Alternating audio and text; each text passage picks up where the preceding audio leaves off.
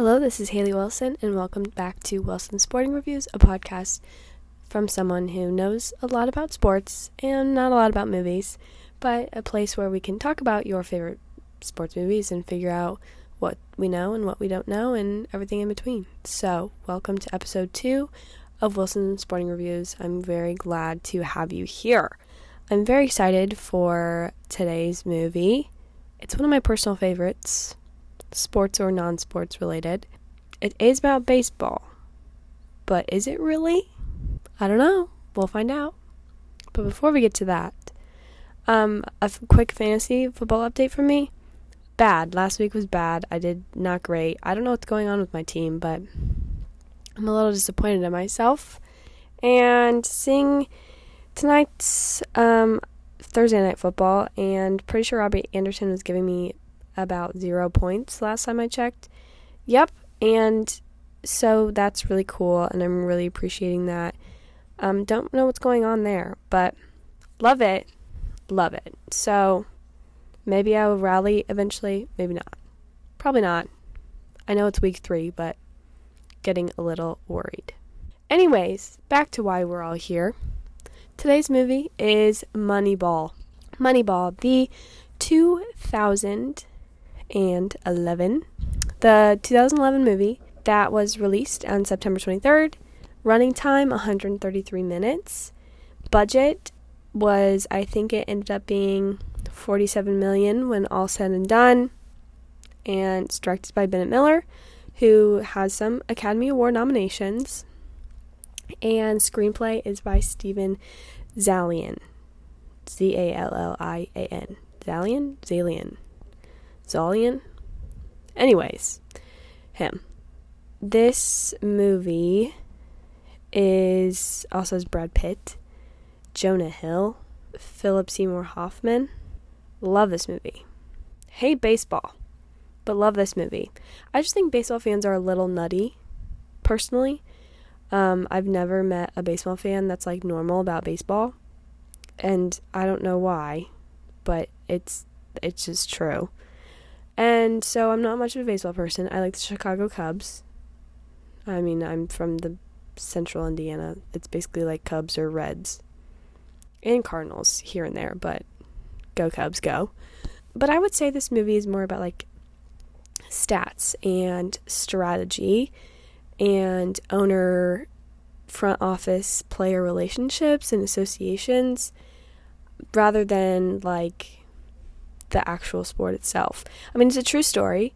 Um, it's based off of the 2002 Oakland A's, and their general manager, Billy Beane, with his assistant, um, which I'm going to get into this. Peter Brand is the movie, but it's actually based on someone else. His name is not Peter Brand. Anyways, I don't think people realize or understand the power owners and general managers have over players and what little power players have in any really athletic association, I feel like. I mean, that's why you have like the NFLPA and the MLBPA because you need like those kind of things so athletes can advocate for themselves. Um, so that's kind of what you see in this movie. It's not actual baseball players in this movie are not the important. Uh, like they are the important thing because they talk about them all the time, but like them themselves don't get to advocate for themselves. Is kind of what's going on. So basically, yeah, athlete is like an employee and they're treated like so. There's very large contracts of multiple hundreds of thousands of dollars to the millions, but I feel like that piece of ownership and loyalty that you sometimes get in sports doesn't always exist after you know collegiate I mean, you're you're getting paid to do this, um, and I think that's why I like. I think that's why I like the NFL a little bit more than any other professional organization for sports, especially the NBA. Now it's just like you have to like a player over the team because I feel like they move a lot. But that's why I di- I digress and but just a takeaway before talking about Moneyball. So, Moneyball. Starts out, you get to know this team a little bit from the inside. you have the Oakland A's are in a playoff game. I want to say it's the American League Division Series from 2001. And they lose after a really good season, but they lose this game. And they are playing the New York Yankees. Um, very successful organization, obviously. If you play for the Yankees, you're probably very good at baseball.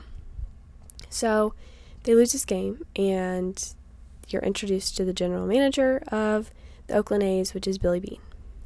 He is approaching his owner, Scott, for more money. Because if you need more money in a professional association, in a sports franchise, you have to address your owner because that's the deep pockets, and that's why these old white men are very involved. Hey, there's some white, there's some old white women, like the owner of the Chicago Bears, I believe, but they have to approach their owner for money. And so in the book, and they might have explained this in the movie too, but in the book they explain explicitly that the A's were dealing with a 44 million payroll versus the Yankees payroll of 125 million.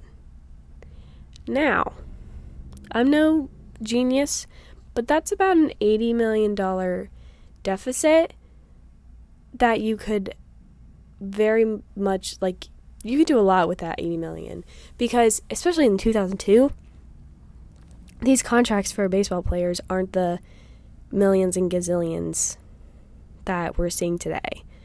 I mean, I don't again, I'm not a huge baseball person, so like I don't know the contracts, but didn't someone just sign like the biggest baseball contract ever not too long ago in the millions? And so like at in 2002, 80 million dollars can get you a lot or a few people that are worth a lot. So this is what he like is approaching his owner with this problem of like I don't know what to do because we're gonna keep sucking if we don't have enough money. So that conversation happens, and then Billy goes back to Oakland, and he's strategizing with his like scout team, which is like even I know it's early 2000s, but it just like blows my mind like the superficialness of this room. This room is like a conference. It's like looks like it's in a basement. There's no windows. Very dark in there. Everyone's just talking over each other and they're talking about these baseball recruits like they're a piece of meat or I don't know, like it's like a beauty pageant. It's very superficial in what they're looking for in these baseball players. Like there's a comment that's like good jaw nice looking ball player. Okay. And and so billy gets very frustrated with this and he goes can he hit a ball? And he's like yeah.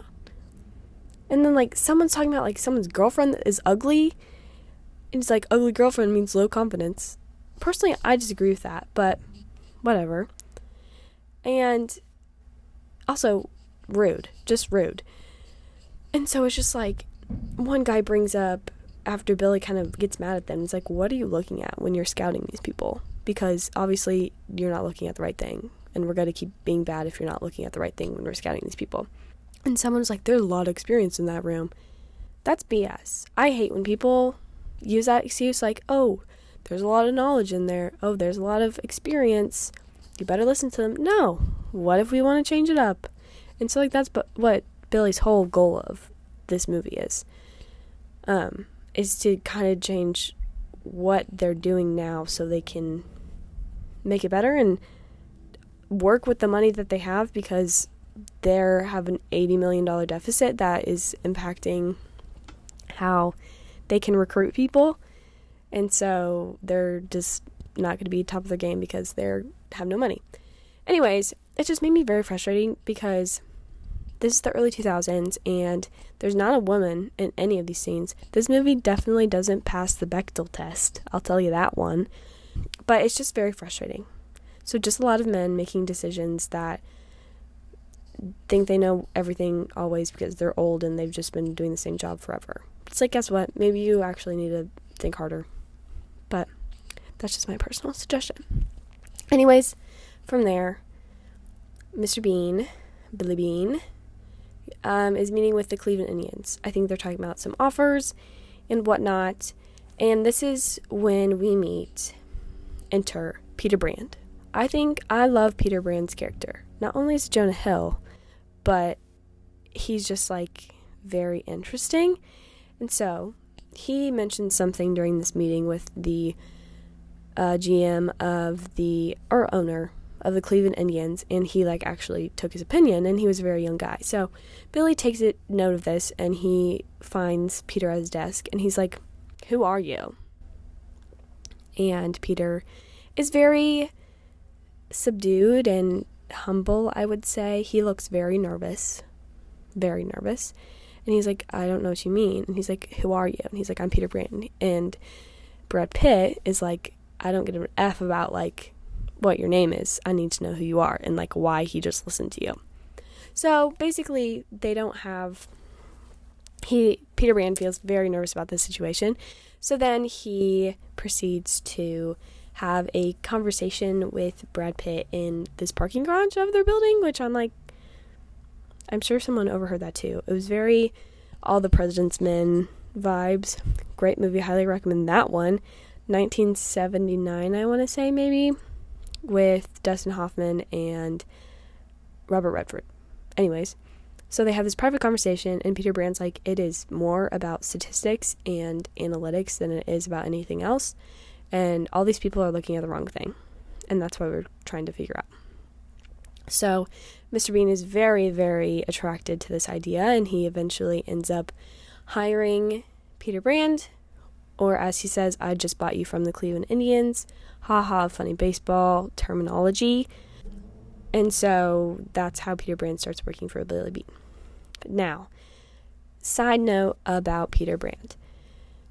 Peter Brand's character is loosely based off of a collection of Billy Beane's assistants in real life, but mostly connected to this man called Paul DePodesta, who helped incorporate this concept of sabermetrics which is this whole concept of looking at numbers and and probability over the player himself. Um, he, uh, DePodesta, did not want to be portrayed in the movie because after this book, that the book Moneyball came out in 2004, he was seen as someone who didn't care about the sport. He didn't care about baseball. He didn't care about the players, only the numbers, and making sure that they were successful.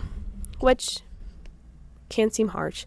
So he just didn't want to be portrayed outright, and so that's why his name is not in the movie. Um, he's very successful man though, and I appreciate that. He, after he was at the Oakland A's, he moved on to the Dodgers. He became the Dodgers general manager at the age of 31. That's pretty darn cool. Um, then he moved on to the Padres, the Mets, and I believe now he works for the NFL in the Cleveland Browns. So he circled back to Cleveland eventually. Very interesting. But this is who Peter Brand is. If you read into how this movie was made, he his character is just like a collection of many of the people that were in Paul DePodesta's spot and him. He's just like Peter Brand is also this interesting kid because he's he graduated from Yale, he graduated with economics from Maryland. Um, but again, he just has this innate intuition about what how the game of baseball can be changed with this new style. So another like backstory of this movie is that Billy Beane used to be a professional baseball player, and he was being recruited by the MLB as like a senior in high school, which I feel like is definitely illegal. Someone needs to fact check me that, but I'm pretty sure that's like not okay to do. Um, he had a full ride offer from Stanford to play baseball. And I just get so angry because why do people think that it's okay to tell like 18 year olds and sometimes 16 and 17 year olds when they're recruiting and just like target them about stuff? It's like they don't know a single thing that you are talking about. I hope you know that. Like, they're going to look at the superficial things and they're going to listen to everything you tell them. So please don't be they're just impressionable people. Like, yeah, I know I'm four years older than that, which is like not a ton, but like, come on. Anyways, so they recruited him. Um, I believe it was the Mets, and then he um, played for four different baseball teams before stopped playing baseball. He became a scout, and then after scouting for I want to say six or seven years, he became the general manager of the Oakland A's. So there's a lot of flashbacks during this movie about his time in baseball and how he just like didn't lead up to anything he wanted, or anything that people wanted him to be. He just didn't turn out as the best baseball player that they thought he was going to be. So I think that's like also influencing a lot of his decisions and looking deeper into things than just like the surface level things that the scouts were looking for. So, we get back to Oakland. Beane now has Brand with him, and Beane starts talking about this new way of doing things. And people are like, "Who is the who is this kid that's just like sitting with you now?" And he's like, "This is Peter Brand. I'm going to listen to everything he says and nothing that you're going to say." So the coach, Art Howe, How, oops, Art Art Howe, is the coach of the Oakland A's. He's played by Philip Seymour Hoffman. Love him. May he rest in peace. Um, the real Art Howe was not happy with his portrayal because he was like, I'm seen as this like unhappy traditionalist that doesn't want to change anything, but in reality, Beane just wouldn't consider his opinion at all, which I think is a flaw of Billy Beane.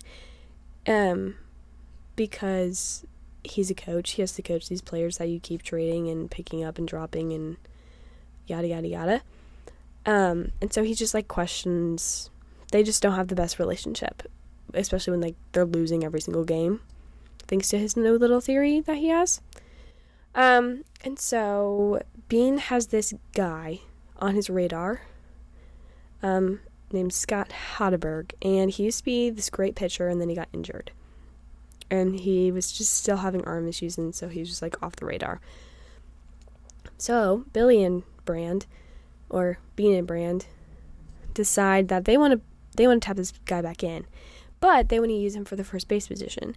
And so Art Howe's like he doesn't play first base, and he's like, "Well, you're going to teach him." So that's kind of like a weird thing. Also, Scott Hatteberg is played by Chris Pratt, which I want to say this is like one of his first like big movies because he doesn't have a super big role in it. It was probably it was probably around the same time as Parks and Rec, so it's not like he was super known. But he does a good job, I think. He is very humble and figures it out, but he plays an important role to this team and the success that they have later in the season. So, very interesting. So, with the, him, Hatteberg, and I want to say this other pitcher that just like pitches kind of weird, but he's really good at what he does, are picked up by the Oakland A's, and these these big ticket names like um, Jason B, Jason Giambi, they're gone. Um, I want to say Rincon gone. Like all these players that they had last season are not even on the roster anymore. Um, so people are like, what the heck is going on? However, they start winning. And I'm not meaning like one game here, one game here. They're on a streak that people had never seen before thanks to their nice new little system that they have going on. So I love the part of the movie that I really like is like it's very intense and kind of like nerve wracking because you're like, okay, when are they gonna lose? Because you can't just win them all all the time. I mean, I guess you can, but like baseball is not set up to win a ton of games in a row. Just because baseball games in the major leagues, you're playing three, four, five baseball games a week, I feel like. And so the system is just not made to get in the teens of winning streaks, and that's what's happening to the Oakland A's in 2002. They are winning 16, 17, 18, 19 consecutive games. And then we get to the possible 20th winning game. And oh my gosh, I think this this part of the movie is set up fantastically because throughout the movie you see that the general manager Billy Beane does not watch these baseball games. He does not watch the baseball games of his own team. Now, I could not find if this was actually a for real thing. I think it would be very interesting if it was, but probably isn't just for dramatic effect, especially for this part of the movie. I can relate to the superstition thing though, so like respect if he this is actually what he did. Anyways, he his daughter calls him and she's like, "Dad, you have to." He was like on his way to see like a minor league team or something on the day that they could be winning their 20th consecutive game. And she's like, Dad, you have to turn around. You have to do it. And he was like, Nope. Don't tell me the score. Don't tell me anything. I'm not going to do it. Well, he turns on the radio and it's like 11 0, bottom of the fourth inning. Oakland A's are winning. So he turns around and heads back to the stadium. And he starts watching the game. But this is when I want to say they were playing the Marlins, maybe. And they start picking off runs here, here, here. And you get to the eighth or ninth inning and it's 11 10. And you're like, oh no, the A's are going to lose. The A's are going to lose after all this time. But then cue in Chris Pratt, Scott Hatteberg hits and gets home run. And then the rest is history. And they got that 20th consecutive game. And it was great and it's beautiful. And I love that scene. And it just makes you feel good and you get goosebumps. And it's just cool. Um, I wish I was alive during this time because although I hate baseball, like I still pay attention to it to some extent to some extent. I'm going to emphasize that because I I don't know I couldn't tell you what's going on right now and it's like almost postseason for baseball in probably 2 weeks. I'll tell you what, the Chicago Cubs are definitely not going to be in it.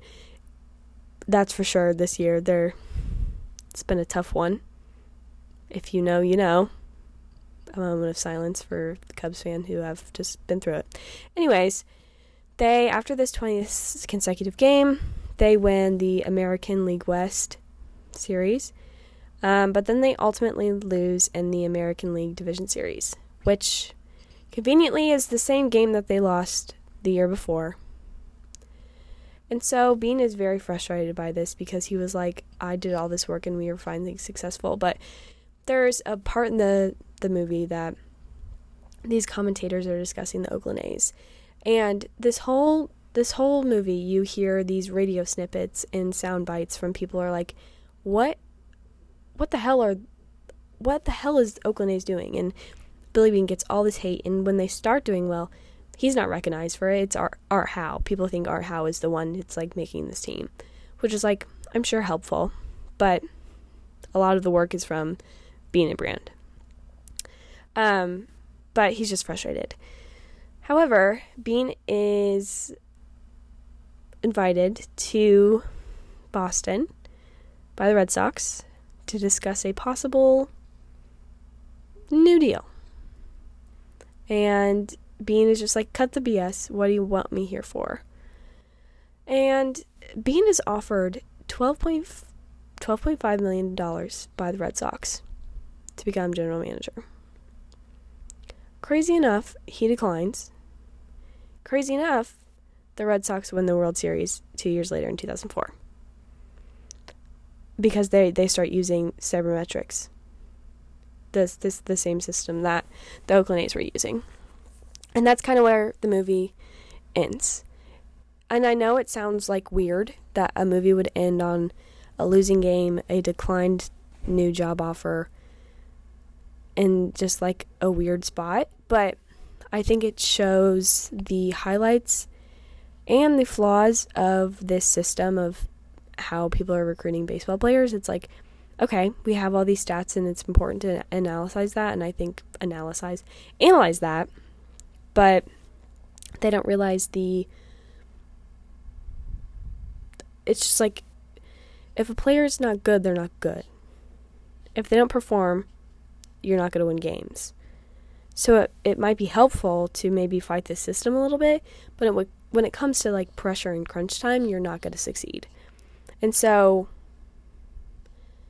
I think it's been ironed out a little bit. A lot of people have since used this system, including the Red Sox. Um, so it's just like bizarre to me that this this team, this team of like two, three people started looking at baseball in a different light, and now so many people do it. Um, when I was doing some research, it's like the Mets, the Yankees, the Padres, the Cardinals, the Red Sox, the Nationals, the Diamondbacks, and the Indians all have specifically sabermetric analysts to look at these things of baseball players and stuff like that. But I just like think this movie is so fascinating because of the study you have to have about your players and who you're recruiting and it's not just who looks good holding a baseball. It's about all the little all the little details. So, accuracy wise, like I said, this is a real story that was based off of that was put into a book and then a movie was made about the book. So there was definitely things left out. There was definitely things dramatized because the book itself isn't like a, a story, it's more of a explanation of what just happened during the season and um, all that stuff. Um, it's nonfiction. It was publicized in 2003 of June, so pretty much right after the season almost. Also, I don't I started reading like some sports books last year and they're honestly pretty good. I'd never really gotten into them, but I like them and they're kind of my favorite one of my favorite things now, I guess. Anyways, um it was written by Michael Lewis. I, I like I said I can't see if the like superstition thing that Billy Beane did is real. I can very much relate to that. I used to think that if I missed the tip off of basketball games that my favorite team would lose, which happened. That happens a lot. Is it because my teams are bad? No, it's because I missed tip off. Like the Virginia Purdue March Madness game to the I think that was in the Elite Eight. Guess who missed missed the tip off of that game? Me. Guess who lost? Purdue. Anyways, not like I hold on to grudges or anything like that. Um, the Peter Brand thing that was semi accurate because they literally created the name Peter Brand. Um, but he is a collection of many people that were involved in this situation, um, including Bal de Podesta. I just think he's a cool man. He's very successful and obviously extremely intelligent. Um, low key, Brad Pitt kind of looks like Billy Beane, Like, not currently, but like both when they were younger. So that's probably helpful that they cast him. Um, it wasn't filmed in the Oakland Stadium. Originally, they planned to do that, but there were some budget cuts because Sony literally was in contracts with too many baseball related movies. Yes, that's a real thing. So Moneyball was put on the back burner a little bit, and then it got budget cuts, and so then it was filmed in Blair Field, which is also in California, so at least they weren't too far away. Um, but that's where a lot of it was filmed. It was also filmed in um, Dodger Stadium, and there was about 700 extras for fans for a variety of baseball scenes. Um, and then th- there is some that that are at the Coliseum, but not most of them. Um, and then there was a critique that the film cuts out players that were actually scouted the traditional way. Their names are. Give me a moment. Um, they they are mostly pitchers. Um, Tim Hudson, Mark Mulder, and Barry Zito. Um, as well as Eric Chavez and Miguel Tejada. Um, they were players that helped this team be successful, but they weren't talked about because they weren't they were traditionally scouted and they actually did well, and that's not like supportive of what they were trying to highlight in with sabermetrics in baseball. So, to wrap things up, my personal review of this movie is I don't know. Maybe this is me being me, but I'm giving this as like an 8.5 range out of 10 here. Maybe 8.2, maybe 8.6. Just 8.5 is, I feel like, the best I can go. Great cast, great story, great story. There's not as many, like in Hoosiers, there's not as many like subplots. There's like one subplot. And it's the fact that he played he used to play baseball and didn't work out very well. He also has a daughter, but like they don't really go into their their relationship. She just like shows up sometimes, which I think is fine and probably how she is involved in his life, so it, it wasn't weird. Um and I just think it's fascinating how important stats and information are when you're managing teams like this. Again, it's one of my favorite movies ever, and it's a baseball movie, but it's way more about those stats and how you use them over baseball, so that's probably why I like it. And I would judge like the accuracy of how the game of baseball was played. Um, I think it did pretty good because there's honestly not that much baseball being played in the movie. So, maybe if you're looking for if you're looking for a movie that's like watching a baseball game, would not would not recommend this one because this is more about information on sports, which is I like that part. So that's why I like that movie. So, with that, my 8.5 out of 10 um, that is Moneyball.